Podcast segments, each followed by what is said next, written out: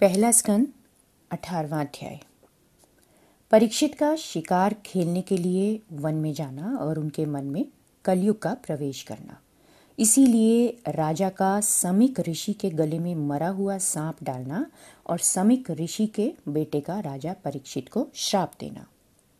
सूत जी ने ऋषियों से कहा कि जब तक परीक्षित ने राज्य किया, तब तक उसकी नीति और धर्म से कलयुग वहाँ प्रवेश नहीं कर पाया। राजा परीक्षित रथ पर बैठकर प्रजा की रक्षा करने के लिए अपने राज्य में चारों दिशाओं में घूमा करते थे और एक छत्र राज्य किया करते थे। तो ऐसे ही जब राजा परीक्षित वृद्धावस्था को पहुँचे, तब उन्होंने सोचा कि घर में तो जीव हिंसा करना मना था, सो हमने उसे छोड़ दिया।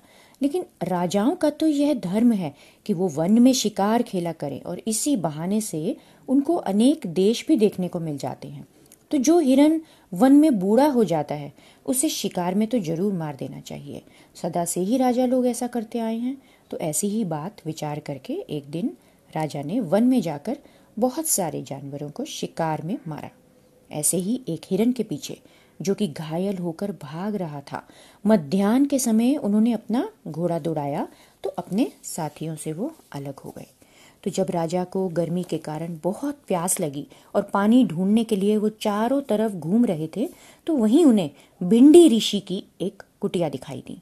वह ऋषि बहुत बड़े योग्य महात्मा थे, जो हमेशा से ही वन में रहा करते थे।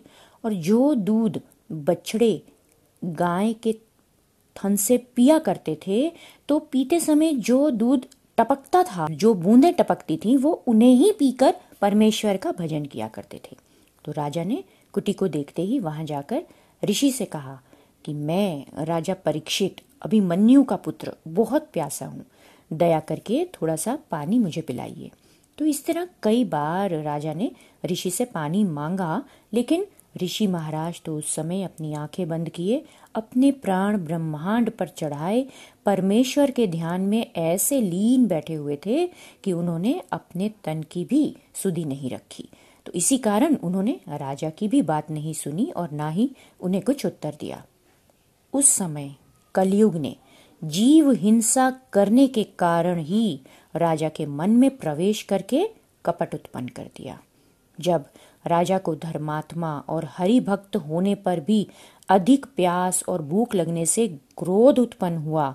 तब उसने यह विचार किया कि देखो, मैं तो सातों द्वीपों का राजा, प्यासा होकर इस ब्राह्मण के द्वार पर पानी मांगने आया हूँ, लेकिन इस ऋषि ने तो हमें देखकर झूठी समाधि लगा ली और हमारी बात का उत्तर भी नहीं दिया। पानी तो देने की बात ही मत पूछो।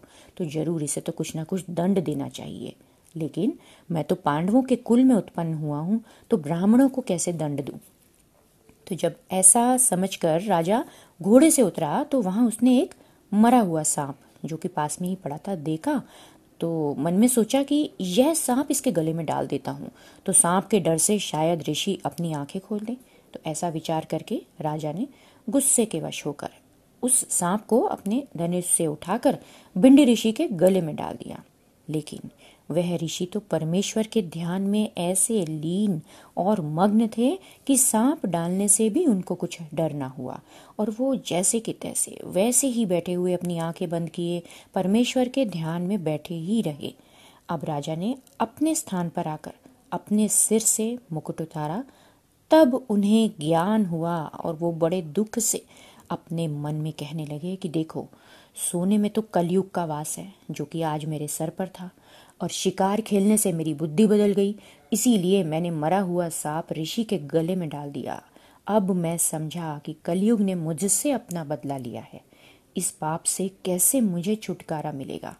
जब कोई मनुष्य नारायण से विमुख होकर गाय या ब्राह्मण को दुख दे तो उसे समझ जाना चाहिए कि उसके बुरे दिन आए हैं।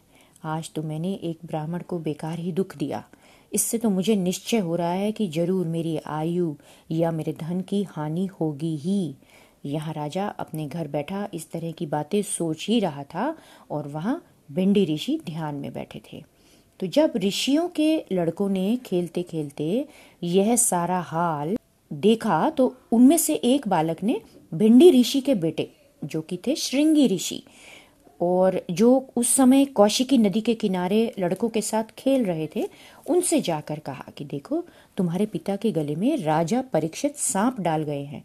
तो ऐसी बात सुनते ही श्रृंगी ऋषि, जिनका वचन ब्रह्मा से वरदान पाने के कारण असत्य हो ही नहीं सकता था, क्रोध में भर गए और क्रोध से उनकी आँखें लाल हो गईं, शरीर कांपने लगा और उसी समय उन्होंने नदी के किनारे जाकर हाथ पाँव धोए और हाथों में आचमन करके हाथ में पानी लेकर श्राप दिया कि आज से सातवें दिन तक्षक सांप के काटने से राजा परीक्षित मर जाए, ऐसा श्राप देकर वह बोला कि श्री कृष्ण जी वैकुंठ को पधार गए। इसीलिए कलयुगवासी राजा धन और राज्य के नशे में अंधे होकर ब्राह्मणों को दुख दे रहे हैं। जैसे कि कोई मनुष्य द्वार की रक्षा करने के लिए कुत्ते को पाल लेता है और वो कुत्ता उसी को ही काट कर यज्ञ की थाली में मुँह डाल दे तो उसी तरह से ये राजा लोग हालाँकि ऋषियों की रक्षा करने के लिए बनाए गए हैं, लेकिन अब तो ये कलयुगी राजाओं का हाल ऐसा है कि यह ब्राह्मणों की कृपा और आशीर्वाद से गद्दी पाकर उन्हीं को ही दुख दे रहे हैं। यह अर्जुन और युधिष्ठिर के कुल में ऐसा अधर्मी राजा उत्पन्न हुआ है कि जिसने मेरे पिता के गले में सांप डाल दिया। राजाओं ने तो ब्राह्मणों को निर्बल जाना, इसीलिए हम अपनी सामर्थ्य उनको दिखलाते हैं। अब श्रृंगी ऋषि सब लड़कों को ऐसा वचन और श्राप देने का हाल सुनाकर ऋषि के पास वापस आ गए।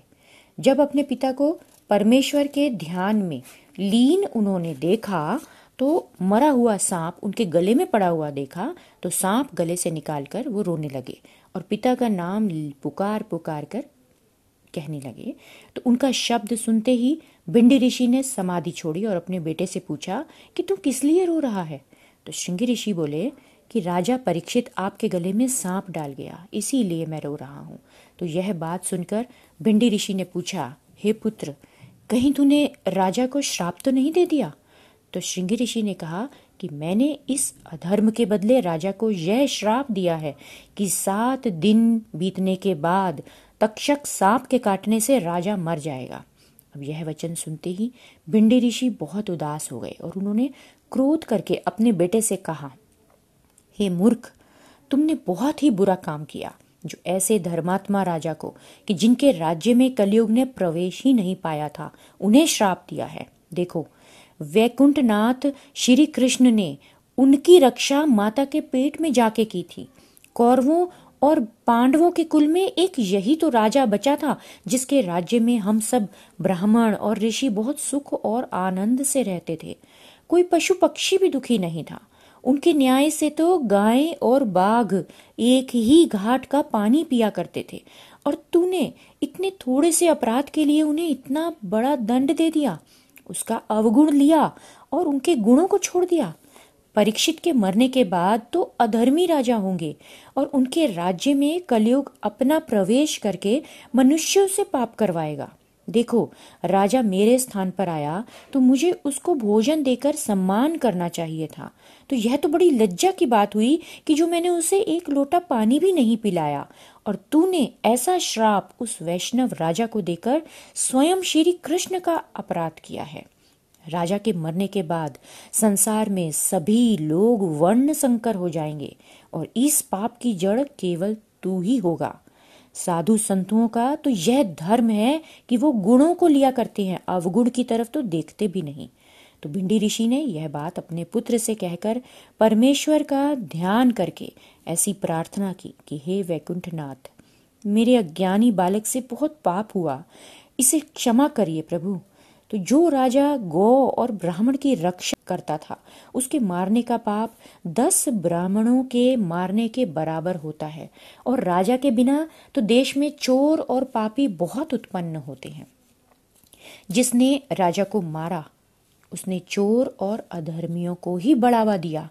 तो भिंडी ऋषि ने ध्यान में परमेश्वर से ऐसा कहकर मन में विचारा कि राजा को इस पाप का हाल कहला भेजना चाहिए, जिससे कि वह अपने परलोक के लिए कुछ यत्न कर ले।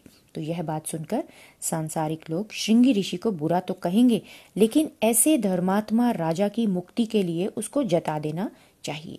ऐसा विचार करके भिंडी ऋषि ने कुरमुख नाम के अपने शिष्य को बुलाकर कहा कि तू राजा के पास जा और हमारी तरफ़ से आशीर्वाद देकर कहना कि श्रृंगी ऋषि ने आपको ऐसा श्राप दिया है। इसीलिए आपकी अकाल मृत्यु होगी। सो सावधान होकर अपनी मुक्ति का उपाय कर लीजिए।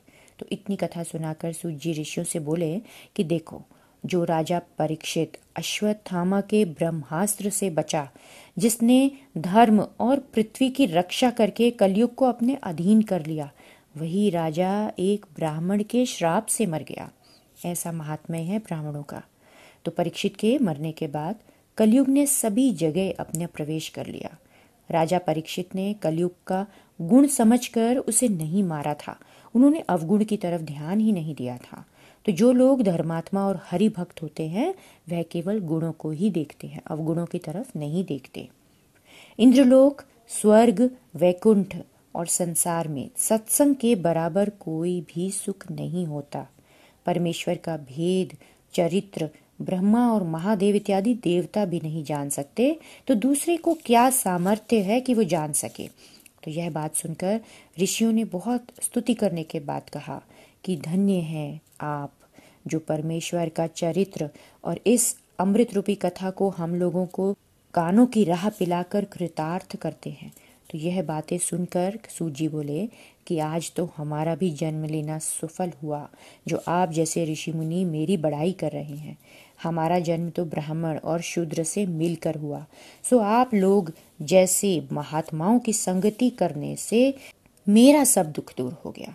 तो जो कोई मनुष्य तन पाकर परमेश्वर की कथा सुने और उसके नाम का स्मरण और भजन करे, संसार में तो उसी का ही जन्म लेना सफल है। देखो, जिन चरणों का धोवन श्री गंगा जी तीनों लोकों के जीवों को तारती है, जो उन चरणों की भक्ति से त्रिभुवन पति का नाम ले और उनकी कथा को सुने, उसकी बड़ाई कौन कर सकता है? तो मनुष्य जितनी देर तक परमेश्वर की कथा सुनकर नाम स्मरण करते हैं, उतने समय तक उनके आयुर्बल में कुछ क्षीणता नहीं होती। मेरी क्या सामर्थ्य जो मैं परमेश्वर के गुणों का वर्णन कर सकूँ? तो जिस तरह पक्षी आकाश में अपनी शक्ति भर उड़कर आकाश का अंत नहीं पा सकता, बिल्कुल उसी तरह ब्रह्मा और महादेव आदि देवता और ऋषि लोग भी अपने ज्ञान और सामर्थ्य भर परमेश्वर का ध्यान और स्मरण तो किया करते हैं, लेकिन कोई भी उनके अंत को जान नहीं सकता।